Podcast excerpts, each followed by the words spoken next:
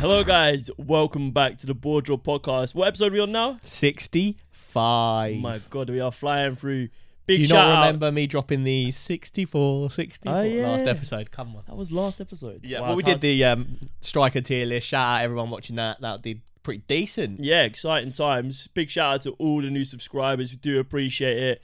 It's a bit unreal seeing the numbers rise. we love doing it. every single one of you. I'll give you a big old kiss if I saw you. But uh, yeah, if you guys aren't already, get involved with the Gabriel Martinelli shirt giveaway. Will he be back in the starting lineup? Do you think? They said he wants to be back for the City game. So this weekend could be the end of the giveaway. Who knows? Um, Could Gabriel Martinelli score and bring glory to? Is that the Emirates? it is at the Emirates. To the Emirates.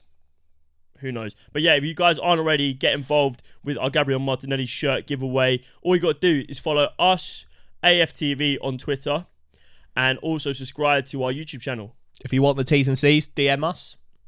and it's simple as, and you can get yourself in with a chance of winning a signed Gabriel Arsenal. My guy's going to win the Ballon d'Or one day, so you can have a Ballon d'Or winning player's shirt. On your exactly. So That's you'd crazy. be stupid not to enter. It's simple as. Uh, but yeah, what a weekend of football. Some absolutely outrageous results in the Premier League.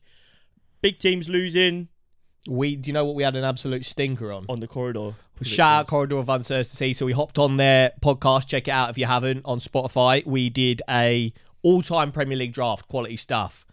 And at the end of that, they do a predictions league where you get given five fixtures for the week coming up, and you got to predict uh, the scores, obviously. And um, you get a point for if you get the correct result, and two points if you get the correct score. Do you know what we got? We start. I think we got one each. We got one point each. One point each. It- I was on for f- two points for the Arsenal game, and then they scored in like the 90th minute to get make it four 0 because I had We- three 0 for that. Yeah, the but only result we predicted correct was the Arsenal game. the rest was so we, bad. We didn't predict Villa. Yeah, we who predicted would've? Brighton win. We predicted Man United win. No, we predicted Oh, we uh, did Lu- Everton win. Everton win. Yeah. We predicted Chelsea win, I Ye- think. Or you Oh, we predicted pred- Fulham. we both predicted Fulham draw. Uh, that was Ch- it, a draw. Chelsea draw. Yeah.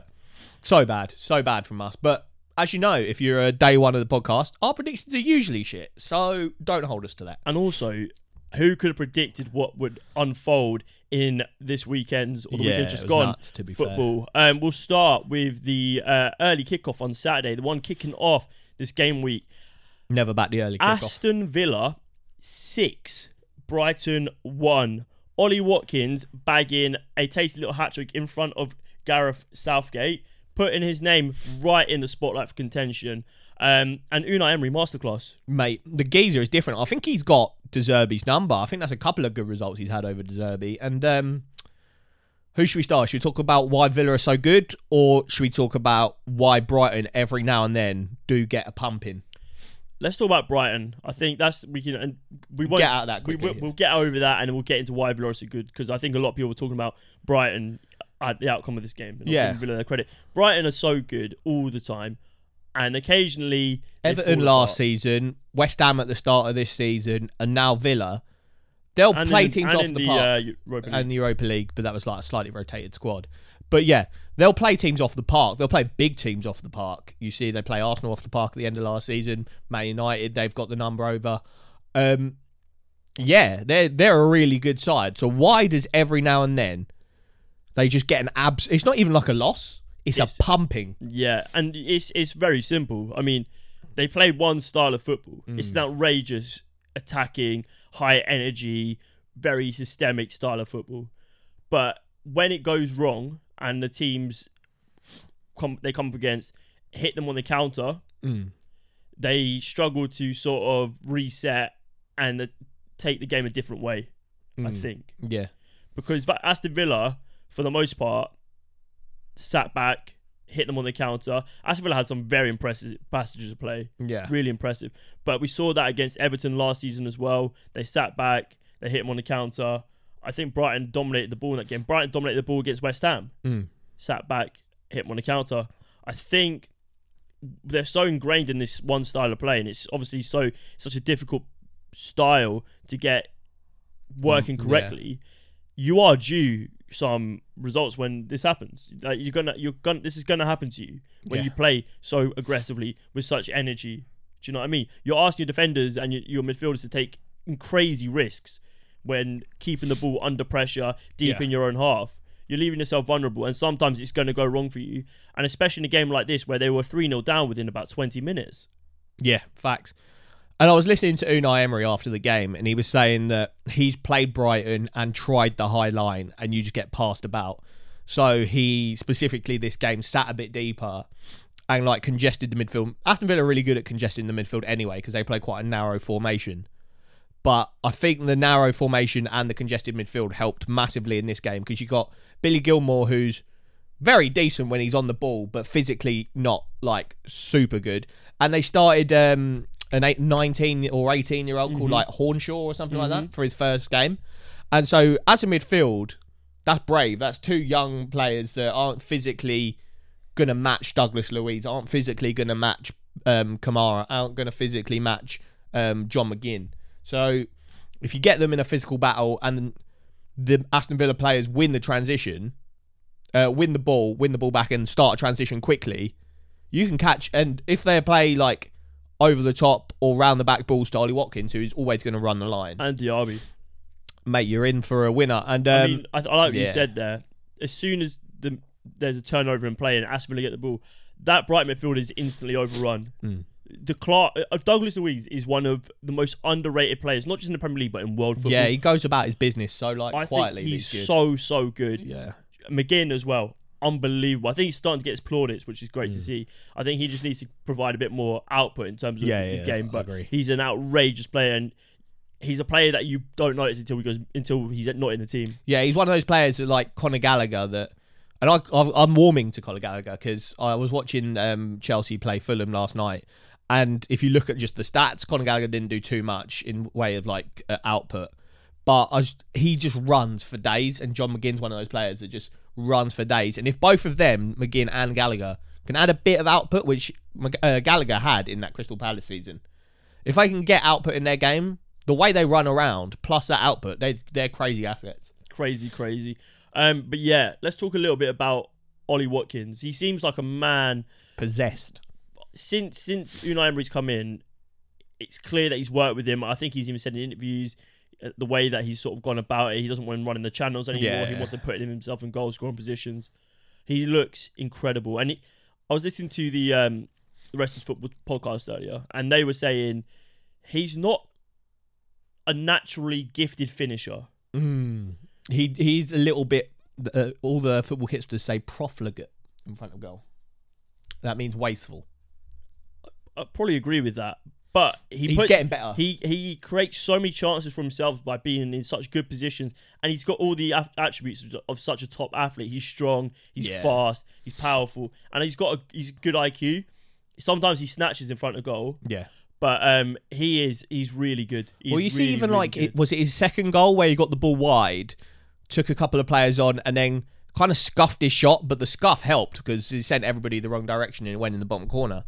He is a little bit snatchy in front of goal still, but that'll come because he's still young and he hasn't been playing this lone striker role for long. He's probably played it a couple of seasons I now. mean, initially he was coming in off the wing, wasn't Exactly. He's like he's grown up as a winger, so to move from that to the lone striker role, kids become a striker from early, and then they get calm in front of goal, and then as they break into the first team, they're not as like shit the bed when they're in front of goal. But if you late develop as a striker, takes time to get calm in front of goal. It's a it's a big skill. Yeah. Um, where does this put him in contention for uh, an England spot? Because at the minute, England, you would think we're blessed with strikers, but obviously Harry Kane's the starting striker. Mm. Then you've got maybe like sort of a bracket with Ivan Toney, Well, let's look at Callum our tier list. Wilson, So we had Ivan Toney and next, Ollie Watkins. and then the next English striker after that was Callum Wilson, and then the next English striker was Ollie Watkins. Do we stick by that? I th- probably think so. I feel like the FA are just going to go nowhere near Ivan Toney.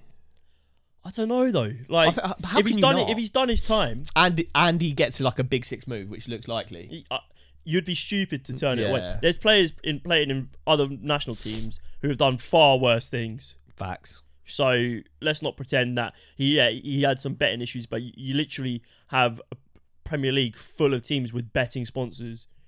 The most profitable football-based game is literally betting. He's FIFA, spitting. FIFA is literally a betting game. He's I've spitting. brother, Ultimate Team is gambling. Fuck FIFA, the game. No, It's not even FIFA It's in the anymore. game. it's in the game. But um, yeah, it's it's everywhere. So I think that's a discussion for another day. Yeah, Um, that's what I did my um, dissertation on. Football gambling. didn't you do a graphics degree? Yeah, I did like the kind of how betting apps kind of entice gamblers and like the football kind of sphere around that. If this uh, if this episode gets hundred likes, Ros will release his dissertation. Don't try us. He will do it. Um, but yeah, Unai Emery since he's come over and uh, taken the reins of Aston Villa, he has turned them into sort of an understated powerhouse. I think yeah, I was going to put in here. Oh no, I did put in here. Champions League contenders. absolutely not. Oh, I had them in my predictions, if I remember rightly, for the start of the season, and I was a bit ballsy, and then kind of was like, "Oh, why did I do that?" I had them finishing fifth.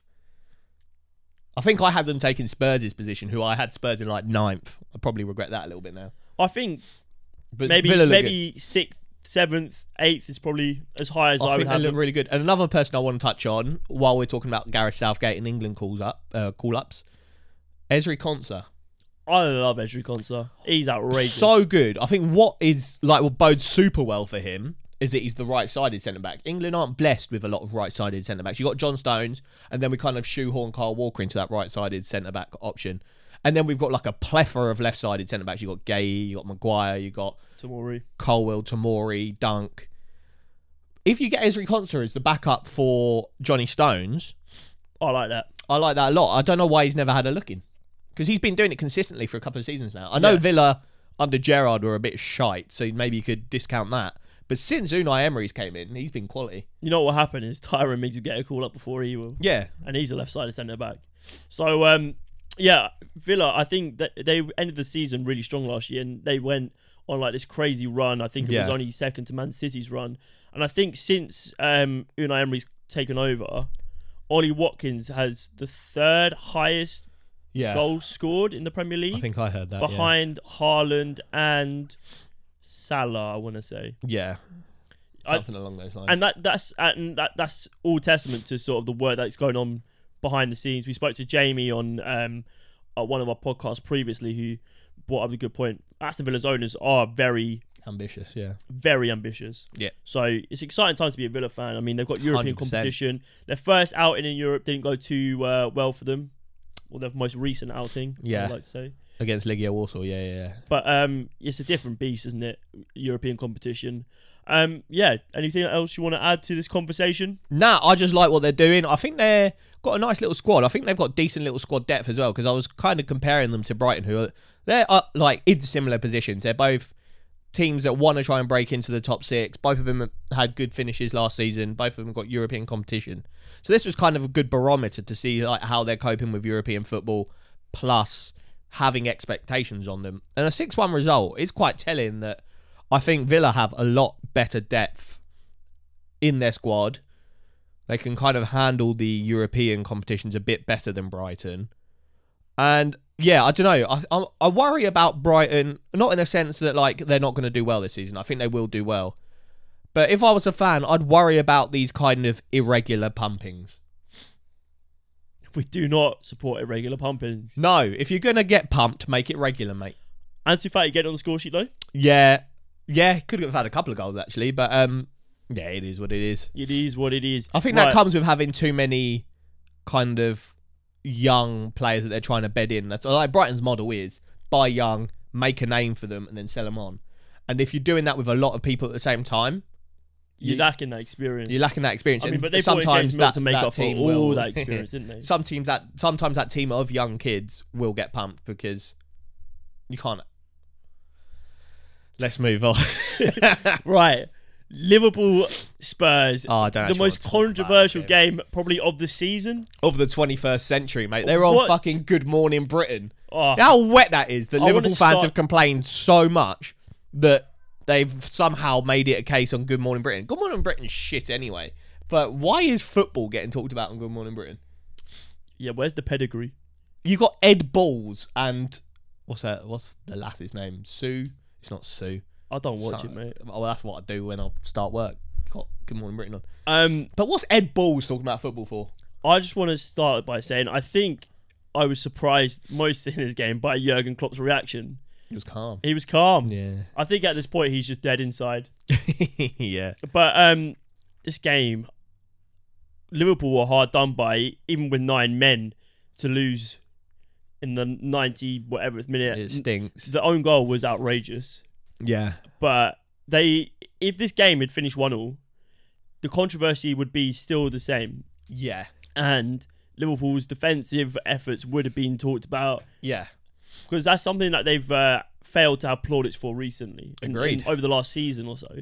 Um, but yeah, the game didn't finish one all. And Spurs have done it again. Another 90 plus minute winner. They've sort of turned around that their hoodoo against Liverpool, and uh, Yeah. they had all the luck in this game. Let's start by talking about the red card, the first one. Yeah, I'm seeing people say that it's not a red card. I saw, so I was watching the Chelsea Fulham game last night, and Jamie Carragher was having a moan, of course he was, about how the refs get shown everything in slow mo, and he was like, the referee obviously was gonna red card Curtis Jones because he got the still image of Curtis Jones's studs up on Bissouma's ankle. Of course he's gonna red card him.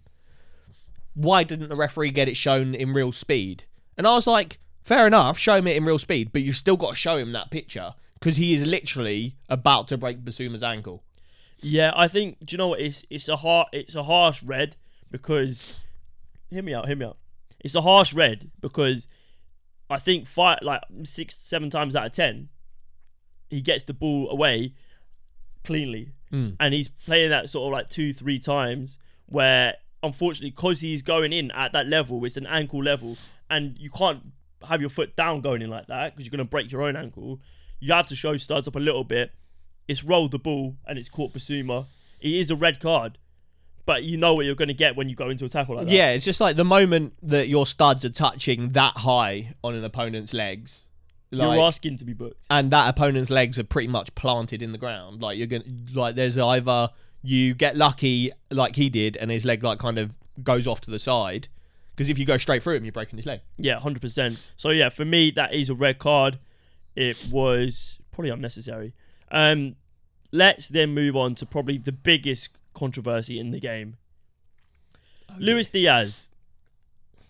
He makes an outrageously time run. Cristian Romero is somehow doing some sort of stretching, keeping him well on side by a couple of yards.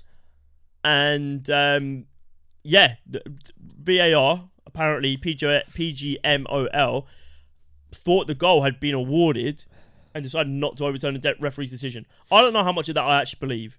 I think they're making it up. Yeah, so I, I kind of didn't really. uh, I was out at the time, so I watched it back and then watched Jamie Carragher's analysis of it.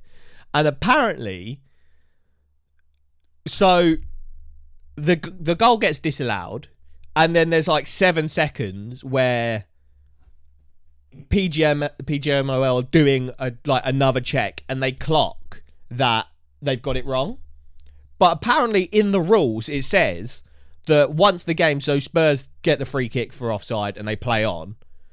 Apparently, once the game has restarted, the referee isn't allowed to re-stop it to give the goal, It's counts. It's like phases of play, isn't it? and that's why Liverpool want the audio released because they want to hear if, um, between the referee and uh, the VAR people, they have found out they've made a mistake and then said to the ref, "You can't return this game over."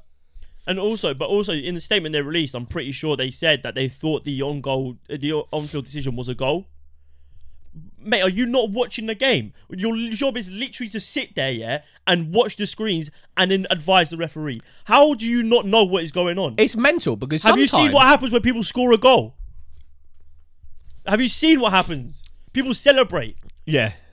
You know what's mad is sometimes I will I'll watch football, but I'll be like be on my phone or something, and I'm still more clued in to the game and what's going on than these refs who are paid specifically to watch the game, and that's all they're doing, and they're not as tuned in as someone that's like dicking about, watch it, dicking about. You I still take I, the game I more. actually, do you know if PGMOL do they? Because I'm pretty sure they have three people advised to one game. Three people behind the scenes working on one game. If you have three people who can't see an offside that is clear as day onside, what what what are they good for? I don't like. I don't want to attack them personally. Yeah? I did. But genuinely, what are you good for? Because that is as blatant as it gets. You have absolutely undermined any integrity that VAR had left, and it was dwindling fast. This season has been nothing short of a catastrophe for VAR, and I think it's time. It's time to go. Earth. Get rid of it. Um, I agree. I think so. I'll keep going back to Jamie Carragher. He says VAR is at a crisis point, and I agree. I think it's as bad as it's ever been. And how can something that was implemented with kind of no basis or foundation and was like, we'll grow into it? How are we growing into it But it's getting worse. worse? Like we've got more time, more experience with it, more exposure to it, and it's worse. It's a car crash. It's so bad. And what I want to talk about, so I saw a tweet and it was like, how would you fix VAR if you were given a choice? And I jokingly just tweeted, um, stop hiring fat bald men from Manchester. Kind of like a joke that all referees are white dons from the UK.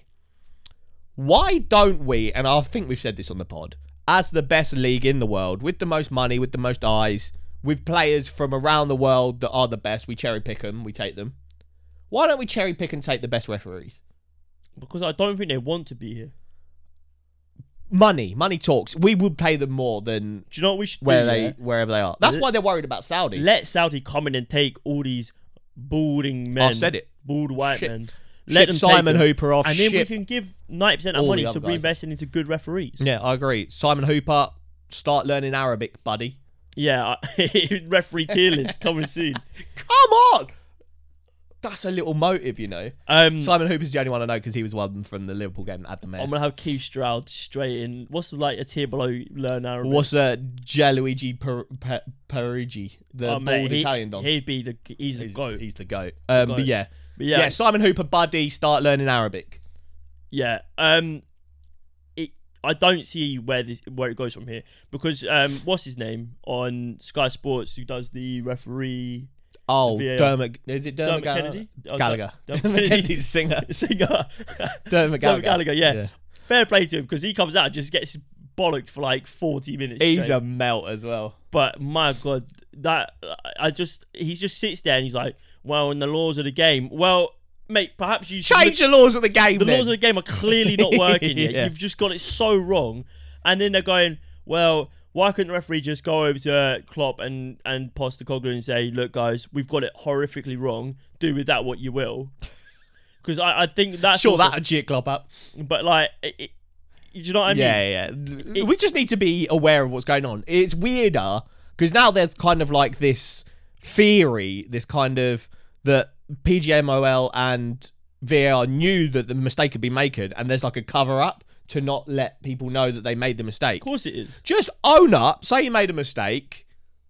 That's going to be less toxic than everybody now kind of getting their tinfoil hats on and being like, "There's a fucking scandal. There's a bloody cover up." If they just if they if they just gave us some transparency into what was going on behind the scenes, Hmm. I, I I don't see how that is difficult to implement. It's the biggest league in the world. Facts. the other thing is the VAR technology used at the Qatar World Cup for offside was perfect. Yeah, uh, why, why have we not? Name me one VAR controversy from the I Qatar actually World can Cup. remember none. Can't- exactly, Yeah. exactly none. Why have we turned that down? There was the Premier League were offered it and turned it down. They've added extra cameras. Bro, the cameras don't matter if, if the guys looking at them are blind or stupid. Just get robots to do it, which is what the Qatar World Cup pretty much Yeah. is. It's just robots that but figure it out the drew line, the line and they put a wall up. and then- that was it, clear as day. Show that on the screen. Get the referee to tell you what he's. Doing. you know why they haven't done that? Is because that would throw these bald white men out of jobs. Yeah, hundred percent, mate.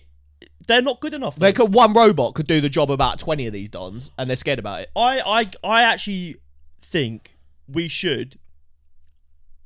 This is a good idea for a video. Yeah, Come on. we go into a pub and we get three random blokes. Yeah, Drinking They have Stella, to have hair. drinking Stella. Yeah? Yeah. and we put them in a room and we let them watch a Premier League game live. And we ask them to make decisions. We don't give them any audio, and we blur out the lines when everything that's going on. Blur out the referee, and we get them to make decisions as it happens. I guarantee they get more right than VAR. Mad. Hundred percent. Because They are stupid. Sometimes Being maybe good, sometimes maybe shit. Spurs are doing well though. Yeah, it's a it's a buzzing result for Spurs. Like you, I I think Spurs. I tweeted this during the game that when it was ten men, and they were pushing for the win, it was like a must win. But like if you get a one all against Liverpool for Spurs, that's quite good because they've had bad times there. When it was nine men, it was like this is you've got to get three points here or it's a failure And they were fortunate. and to do it fortunately, you could probably read into that. They probably should have found a way around them. And this plus the Sheffield United game, why is it taking them so long to break teams down? Maybe we look into that. But on the kind of service level, three points against Liverpool is bloody buzzing for them. Yeah. Unbeaten still. Happy days. Only Arsenal and Spurs unbeaten in the Premier League at the minute. Um, Liverpool, what's going on? I think for me, my main problem with Liverpool at the moment is still that they haven't got a defensive midfielder in there. They didn't start this game like I, they brought Endo in. I think was just to kind of appease fans after the Caicedo palaver. They brought Endo in, and as much as I don't think he's the solution, He's got to be better. Than he's nothing. the only one with a defensive mind in that midfield.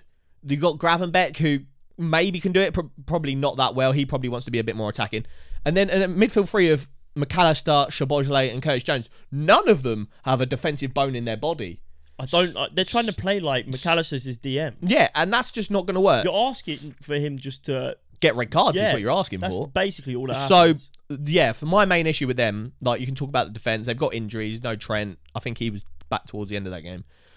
But yeah, I think there's just no one with a defensive mind in that midfield. Back in the day when they were good, quick in transition, they had Fabinho and Jordan Henderson defensively minded to cover for Trent. They've gone from that to no one with a defensive mind. See, they removed like Jordan Henderson's stuff from the uh, training ground and from the stadium. Apparently, something big went on behind the scenes there. Um, I thought he was still pally pally with Klopp. Maybe it's with the higher ups. I don't know. yeah, perhaps we will never know because there is no transparency in football, and it's killing the game. Um, right, should we move on to talk about one result which really upset the equilibrium? Hello, title race. That Korean guy, That Korean guy. that Korean guy up top. I've the Hwang is a guy, man. He's Oh, so good. That first season, he when was he broke on, I got and then he got loaned out last season. Yeah, yeah. I don't know. When he first broke in, I had him on fantasy from early, and I was like, this guy's a little bit of a menace, and he just was so good. And I've always thought this with Wolves. They've got attacking some very good assets. Like we kind of rinse Matheus Cunha a little bit, but I think yes, he's a bit profligate in front of goal. That's a word of the Come day, on. boys. but he does put a lot of effort in. He's in that kind of ilk with Conor Gallagher and Jo- John McGinn. They're runners, they're workers, and around them, if you've got people that are clinical in front of goal, Pedro Neto, Hwang, there is a nice little unit there. And I think obviously, Pedro Neto is unbelievable. yeah, he's due a big six move. He is top tier. He is one of the best wingers in the Prem. Winger tier list? Have we done that? I think we did like a top ten wingers, but yeah, I we maybe. Um, yeah, so I think Wolves have something. Obviously, no one expected them to beat Man City, and we can talk about why Man City were a little bit meh. I think from the days of like Nuno Espirito Santo, they've had Man City's number. They're a bit like Man City's bogey team. Yeah, I'll back it. Um, I, uh, yeah, I like what they're doing. We've got to respect Gary O'Neill. Everyone kind of laughed at him when he took over after Scott Parker, and then he got booted out by Bournemouth. Say what you want about that. We've kind of made our peace with that. I wish we took him. I wish we had him. Yeah, QPR could do with him now. How you feel about Mickey Beale getting? oh, you moly bastard! what a little rat. He's got exactly what he deserves. But I'd have him back at QPR. but I love you really. No, no it's just because it can't get worse, can Yeah. it? I, I would happily just say my sorry and just let him Yeah. back because it can't get worse. It can't get worse. But yeah, he had a stinker at Rangers, He did. and he, he was such a little rat about it as well. He ratted on QPR basically, just absolutely snaked him after literally telling him he, he turned on a Wolves job because he can't be the first to jump ship. Yeah. Went to Rangers and started getting in there when Gio uh, Van Bronckhorst was like in a mad like it, fighting for his life there. Started texting players, telling them, "Oh yeah, if I was your manager, I'd be doing this with you." And then started like sucking you off round the back. just upsetting Ibrox. upsetting Ibrox, mate, and weaseling his way in there because he's a little moly rat man. Fuck. anyway, Checking to comment on the pod. yeah, come on, you're unemployed at the moment, mate. Um, so rude. Uh, um, Wolves solid. What I like about them as well, yeah, Hwang really good. Defensively, I think they've gone back to a five at the back, which I think is really good. They played, It is in the DNA. yeah, with Bruno Lage. They played this uh, Four, four, four, two. yeah, forward and back with Nathan Collins and Kilman, who are both indi- individually pretty good. But when you are a lower half team, you've got to build from the back. You've got to be defensively sound, or you're just going to. You could score games, but you will just get pumped. And Wolves have reset that kind of defense. Solidity is key, and I really like. Lage, like the, the main issue was they couldn't score goals. Mm, Defensively, they weren't even that bad. It, they couldn't score goals. mm. So it's which is weird because I, their quality is in the forward line. Mm. Jose Sa, Very good. Yeah, Craig good. Dawson, really good. Ballon Dawson, mate. he did one tackle during the game that was so good that so it was he tackled Haaland and it was such a good tackle that Haaland gave him a high five after. I rate that. So do I. that is that is like Avengers multiverse collide. I loved it. I was like, that's when you know game recognises game. Her, Erling Haaland must be buzzing Why? because he got a high five of Craig Dawson. Oh, I thought it's because we put him top of our striker tier list. Should have been Alvarez. Um, but yeah, Man City. I'm seeing a lot of um, people similar to last year I'm seeing a lot of people. Talk about Erling Haaland, Yeah, he's, he's had a couple of was it two in a row now that he hasn't scored, or three which is now? outrageous because let's just think about this. He hasn't scored in two games, and he's still on and- like nine for nine or something. and we are thinking, "Oh, Man City better without him." yeah, But there is a case you to be made. you got weirdos like this saying Alvarez should be playing up top, not Erling Haaland. Just saying, man. I mean, next week you, you're in for an absolute treat. Cause Oh they- yeah, he's going to sc- score a hat trick. No, no, no, no, no. I'm saying, Are you talking about Arsenal? mate, they've got no Rodri. Did you see Kalvin Phillips? Yeah, but when Haaland hasn't scored for a few games, all you've got to do is line up little old Arsenal if you want to get back into form and drop a quick hat trick. So that'll be fun. Yeah, I mean, for me, I I think y there is no better time to play City. Oh yeah, absolutely not. I, I I actually think I would rather play them without Rodri than without Erling Haaland.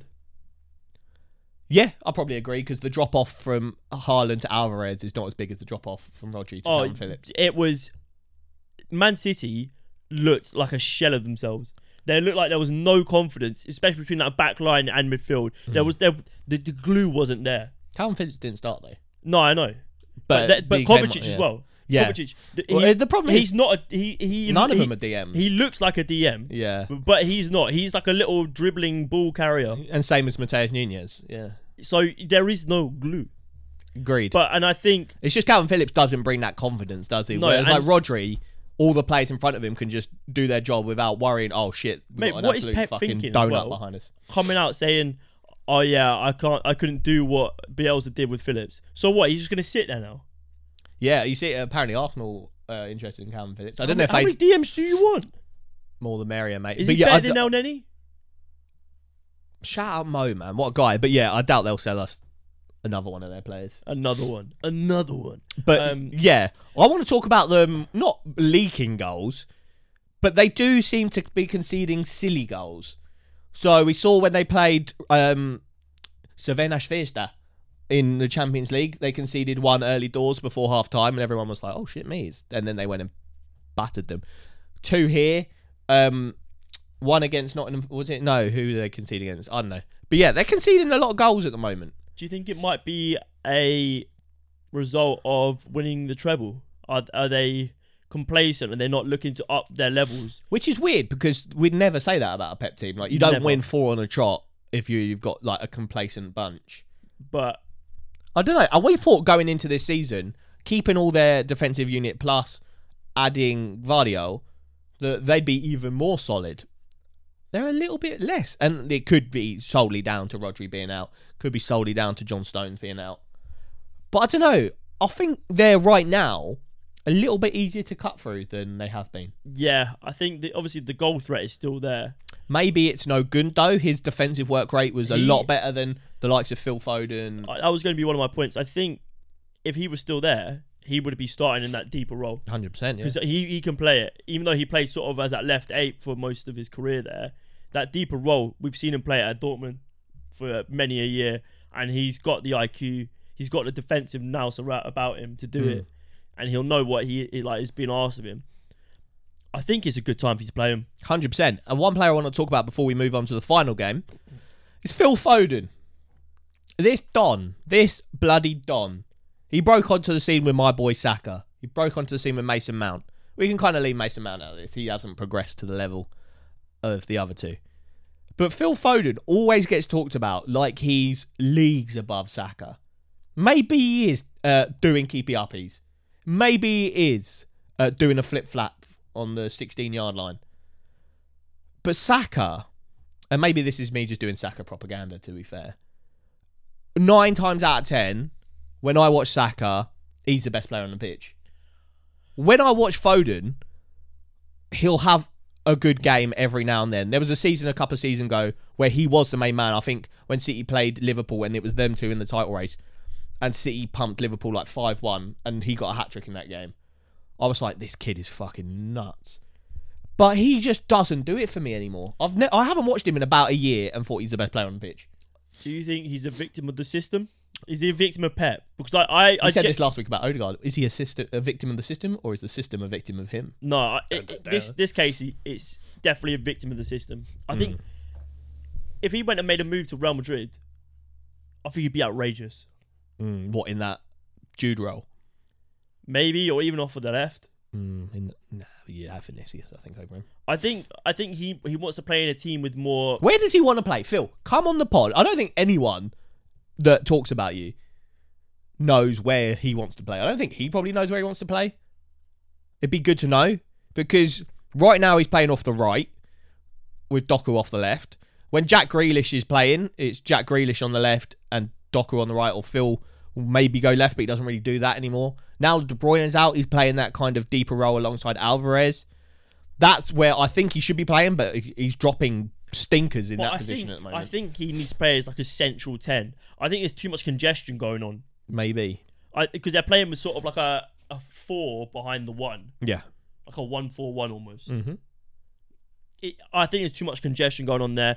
I think I don't know though because he, he's really good in tight spaces. Spaces, yeah, that's what I was about he's to say. really yeah. good in the cheeky little one twos. You know what I mean? Playing around it, but I think he needs to be in a team with more tactical freedom, Yeah, I agree. where he's not limited by the system, where he's probably not so he won't second guess himself because he's going to think, oh, if I don't, if I don't, if I.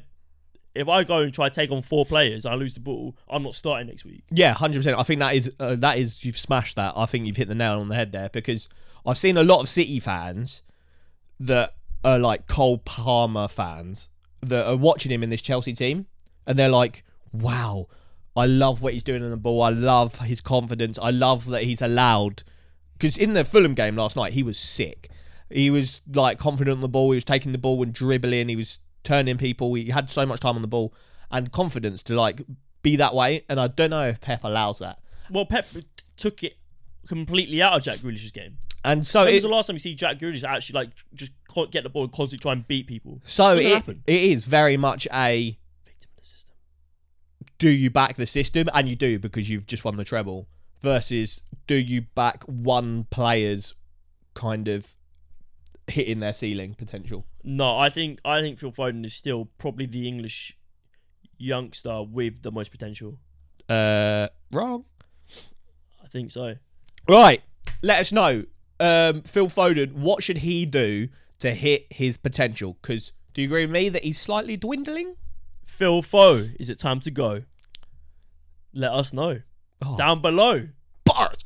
Right. Final game that I want to talk about is stinky, stinky Man United. Just take the floor, man. So, seven games played in the Premier League this season, three wins, four losses. What is going on at Man United? They beat Burnley, and I saw Man United fans saying, This is the turning point. Blah, blah, blah. You were actually the worst team in that game against Burnley. So, take that in. And I, I said on the pod, I was like, Don't get carried away because it's not all fucking unicorns and dildos.